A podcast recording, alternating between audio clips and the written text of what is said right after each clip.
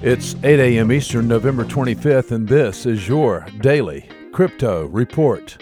Bitcoin down two percent at seven thousand one hundred twenty-one dollars. Ethereum down three percent at one hundred forty-six dollars. X R P is down five percent at twenty-two cents. These are your leaders by market cap. Top gainers in the last twenty-four hours, Navcoin up ninety-seven percent, Streamer up seventy-six percent, and Denticoin up fifteen percent. Today's news.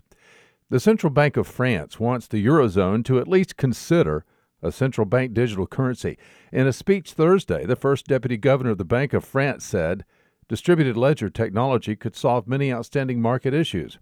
Cross-border payments within the Eurozone and beyond are costly in time and money, and a central bank digital currency could move funds quickly and efficiently, he said.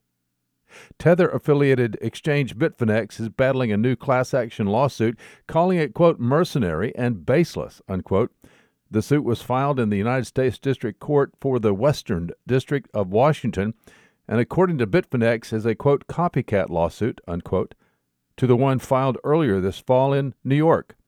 Bitfinex says it will not settle the suit and is ready to go the distance, asserting the suit is baseless.